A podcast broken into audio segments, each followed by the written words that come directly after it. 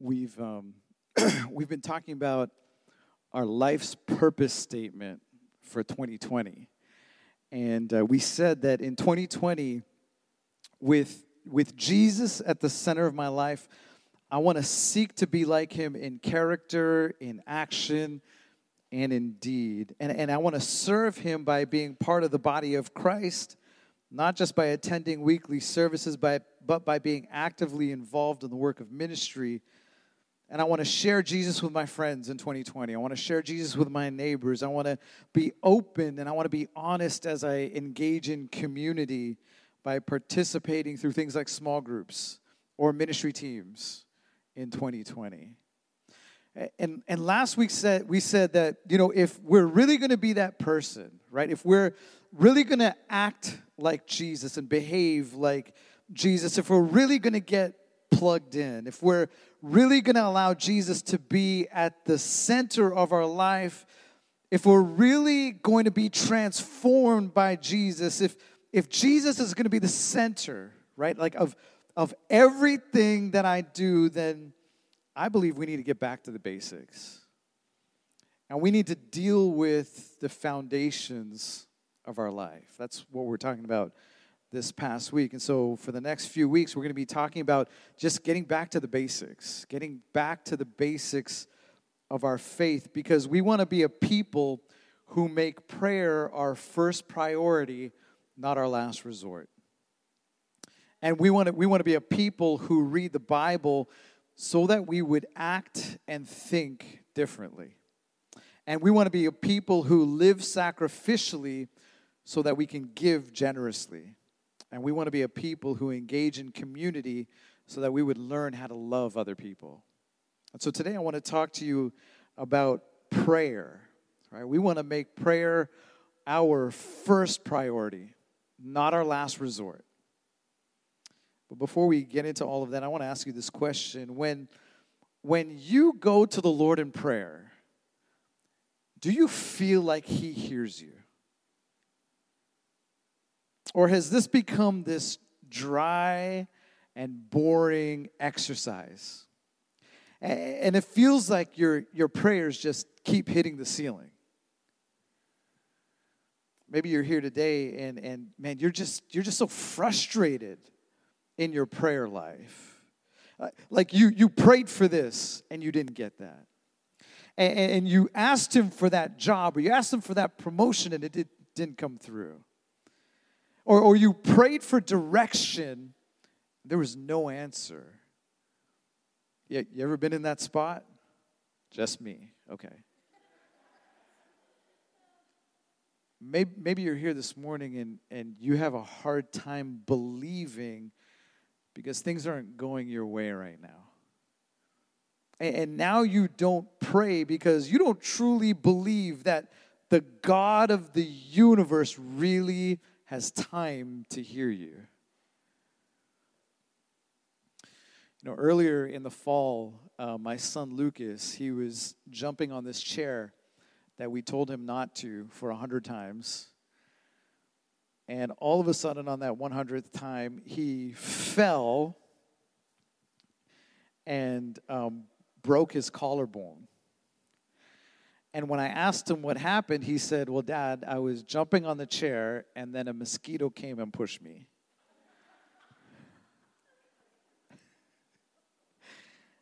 and when that happened, we would pray with Lucas and, and we just use simple words like, he would say, God, heal me. So fast forward a couple months, and Lucas is FaceTiming my mom and my parents were asking him how he was doing and how his collarbone was, and he learned this new word, actually. Actually. And he says, Actually, it's good, actually. And he says, Actually, I prayed, and actually, Dada prayed, and actually, Mama prayed, but actually, I prayed, and actually, God healed it. And I mean, I never told him that. Smith never said that to him, but he recognized that he prayed, God answered his prayer. And I'm reminded over and over again with my kids that, man, you don't need to be eloquent. And you don't actually need to elaborate in your prayers. And you don't need a theology degree, and you don't need a ministry title to talk to Jesus, but you do need to take time to talk to Jesus. Like you do need to make it a priority to talk to Him. You need to learn how to pray. Sometimes praying can be really hard. And it's probably why some of us don't do it. It could be frustrating. It could be physically demanding. It could be emotionally draining. And, and this is why prayer requires something that we all hate it requires discipline. If you want your foundation to be built on Jesus, then you need the discipline of prayer in your life.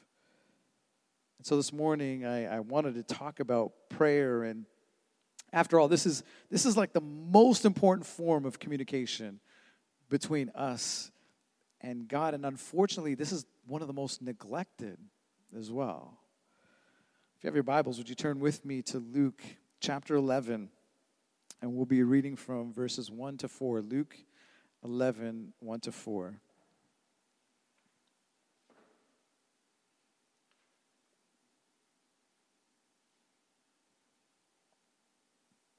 in this uh, portion of scripture that we're about to read, the disciples they've they've been with Jesus for a while, and they were probably with Jesus for some months, maybe some years by now, and they would watch him leave the crowds, and he would go off and, and he'd be alone and he would pray.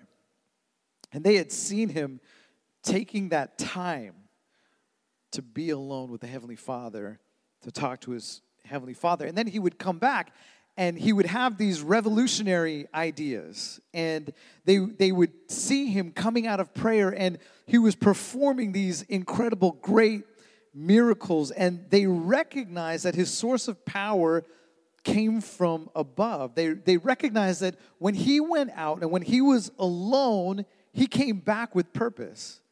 When he went out and when he was alone and when he spent some time with his father he, he would come back and all of a sudden there's new direction when he was in prayer, he came back with passion. He came back with all this new energy. And so his friends look at Jesus and they say to him, Jesus, would you teach us how to do that? Would you teach us how to pray? Would you, would you actually, would you teach us how to pray like you? And what Jesus is about to say isn't this magic formula where if you say these magic words, then magic things are going to happen. I mean, that's, that's not prayer. And this isn't, hey, you have to say these words exactly the way Jesus said them, or you're not going to get what you want. I mean, that's not prayer. But what Jesus is going to share with us is this model or this pattern. And, and he's saying, look, this is a new perspective. This is a new way to move when you pray. Because these guys have been praying these prayers that some of us have read throughout the Old Testament scriptures. But he's saying, look, this is something different, this is something new. And he says this He says, when you pray, this is what you should pray. He says, Our Father who art in heaven, hallowed be your name. Your kingdom come, your will be done on earth as it is in heaven. Give us this day our daily bread and forgive us our sins as we forgive those who have sinned against us. And lead us not into temptation, but deliver us from the evil one. We'll just stop right there.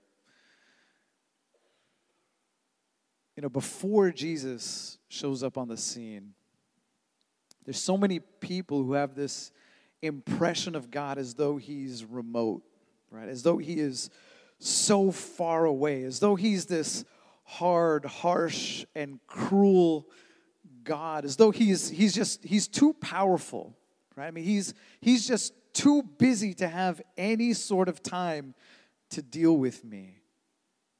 Is that your picture of God this morning? That, that, that he's so far off that he doesn't care about you?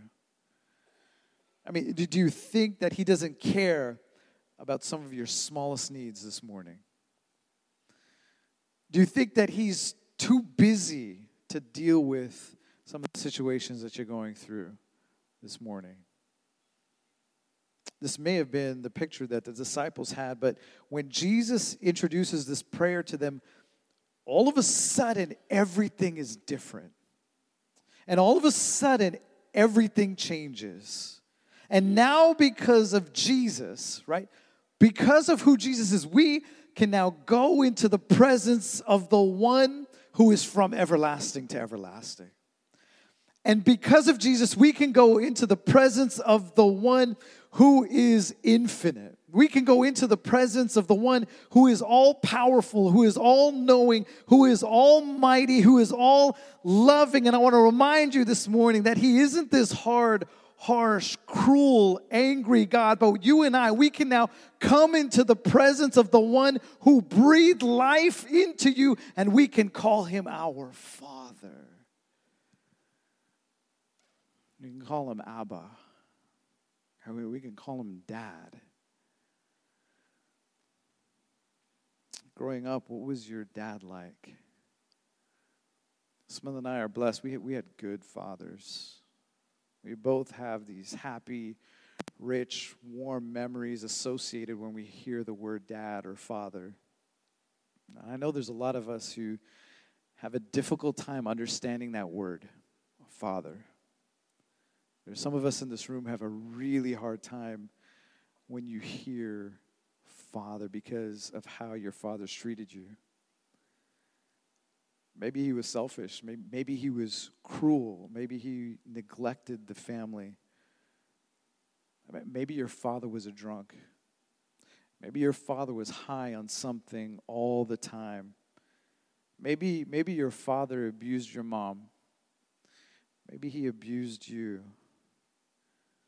Maybe he left the family and, and maybe he wasn't around. Or maybe your father was this loving, caring, generous man. Maybe he was this man who sacrificed for the family. Maybe he was a man who served his wife. Maybe, maybe you're like us. Maybe you have these great pictures of father, but, but you and I know no matter how good your father was, our fathers are not perfect. They made their mistakes, as good as they were. And now here's Jesus. And he's saying, listen, let's, let's make no mistake about who we're talking about here. This father who we're talking about, this is not like your earthly father. This is the one who is in heaven. And the one who is in heaven is nothing like your earthly father. He is the perfect one. Even if your fathers were good men, our Heavenly Father, He is the perfect Father. He, he is the Father who makes no mistakes. He is this all knowing, all powerful God, and He doesn't change when you and I mess up before Him. And the amazing thing is that this powerful God, this all knowing God, this all loving God wants you to call him Father. So now, when, when Jesus tells his disciples, and when Jesus tells us to pray to our Father, he's calling you to this really intimate relationship with him. That, that's this picture here that when we go into the presence of God in our time of prayer, we got to understand that this is intimacy with God. Which means that God isn't so far off, is He? He, he isn't so far off that He doesn't care about you. He isn't so far off that He's this cruel, angry, vindictive God. No, He's close. This word father brings with it this sense of belonging and this sense of new understanding of family. Our Father, the most intimate thing, who art in heaven, right? The one who is nothing like our earthly Father, hallowed be your name. great is your name.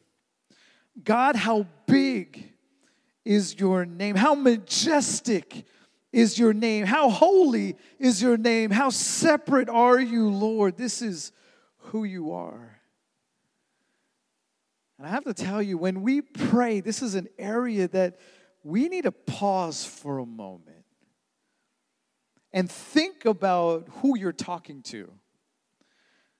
We, we need to think about how big our God is. Uh, we need to come up with other words to add to this. We need to be reminded that, that this God who we go to, who we are calling our Father, He is the creator of all things, and that He created you, and He is the creator of the heavens and the earth and everything He created for you. And this big eternal God, He has invited you and He has invited me to refer to Him as Father, which means, Father, I can come into your presence no matter how big you are, no matter how great you are, no matter how holy you are, I can come to you and I can trust you. God, I know that you have my best interest at heart.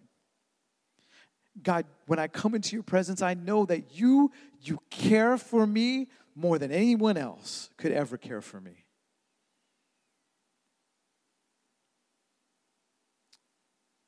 God, here I am.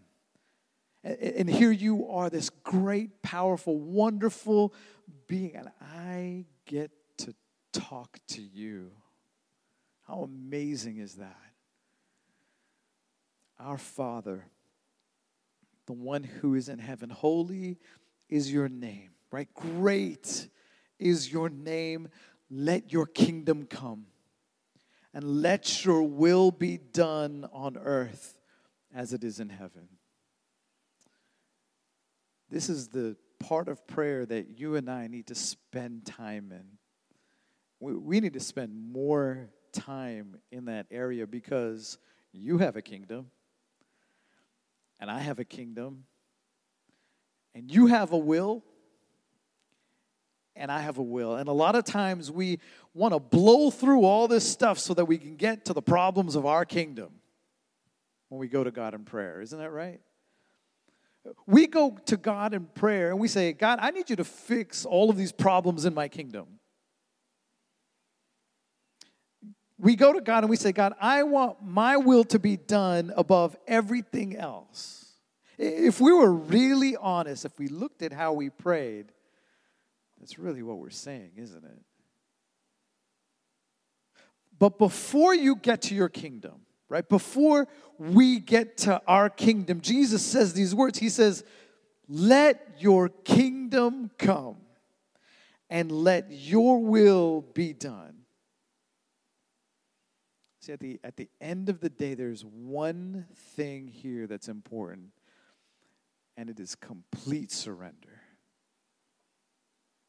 See, when I pray, Lord, let your kingdom come, it means that I'm willing to give up the rule of my life. When I say, let your will be done, it means that I'm willing to give up governing all the stuff that's going on in my life. When I say, God, let your kingdom come, let your will be done, it means that I'm willing to give up everything in order to allow God to lead me wherever I need to go. Your kingdom come your will be done. Like, God, I want you to know that I am more committed to your kingdom than my own. God, I want you to know that I am more committed to your will than my own. God, I'm not here to have you bent towards my direction but I'm here to make sure that I'm bent towards yours. God, let your will be done. You know, the purpose of prayer is to surrender our will and not to impose it. That's the pur- purpose of prayer. I mean, what would your life look like if you spent more time bending towards His direction rather than trying to get God to bend towards yours.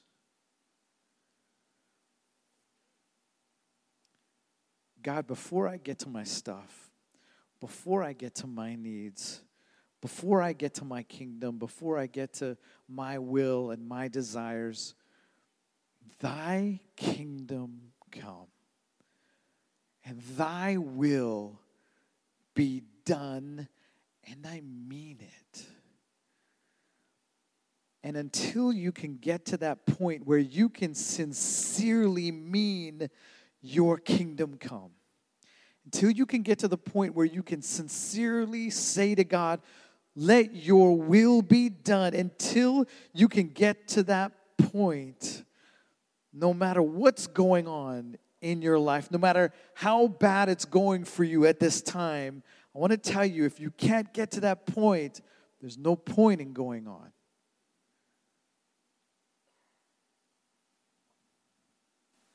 So I'm just going to close with this. I'm going to ask the prayer team if they would prepare themselves as we close the service. Jesus was inviting his friends, and he's inviting us today to allow his kingship to rule over our hearts and to rule over our lives today. I mean, what would your life look like if your heart was bent towards his will? What would your family look like if your life was bent towards Him? What, what would your neighborhood look like if our hearts were bent towards Him? What would our church look like if our hearts were bent towards Him? So this morning, I encourage you to surrender your will. Surrender your will before the Lord. Surrender to Him this morning want to tell you, He knows you better than you know yourself. And like a good father, He knows what's best for you. And I know you're busy. But if He is supposed to be the center of who we are, if we want Him to be the center of our lives in 2020, if we want to build our lives in 2020 on the foundation of Jesus, then you and I, we need to make prayer our number one priority. Like before anything else, like prayer has got to be our number one priority. You know, relationships take time to build, don't they? It takes constant communication, doesn't it? It takes, takes uh, consistent communication. And coming here on Sundays and making your requests known only in our short time together, it's, it's not enough to build a relationship on. I mean, uh, imagine talking to your husband or your wife or your best friend only once a week. And how strong is that relationship, really? And when it comes to communicating with Jesus, it takes time. It takes time talking to him. It takes time trying to trying to listen for what he's trying to tell you. There's no magical formulas, there's no mystical words that you need. You just need to recognize who He is. Be yourself and just talk to Him. Would you stand with me this morning?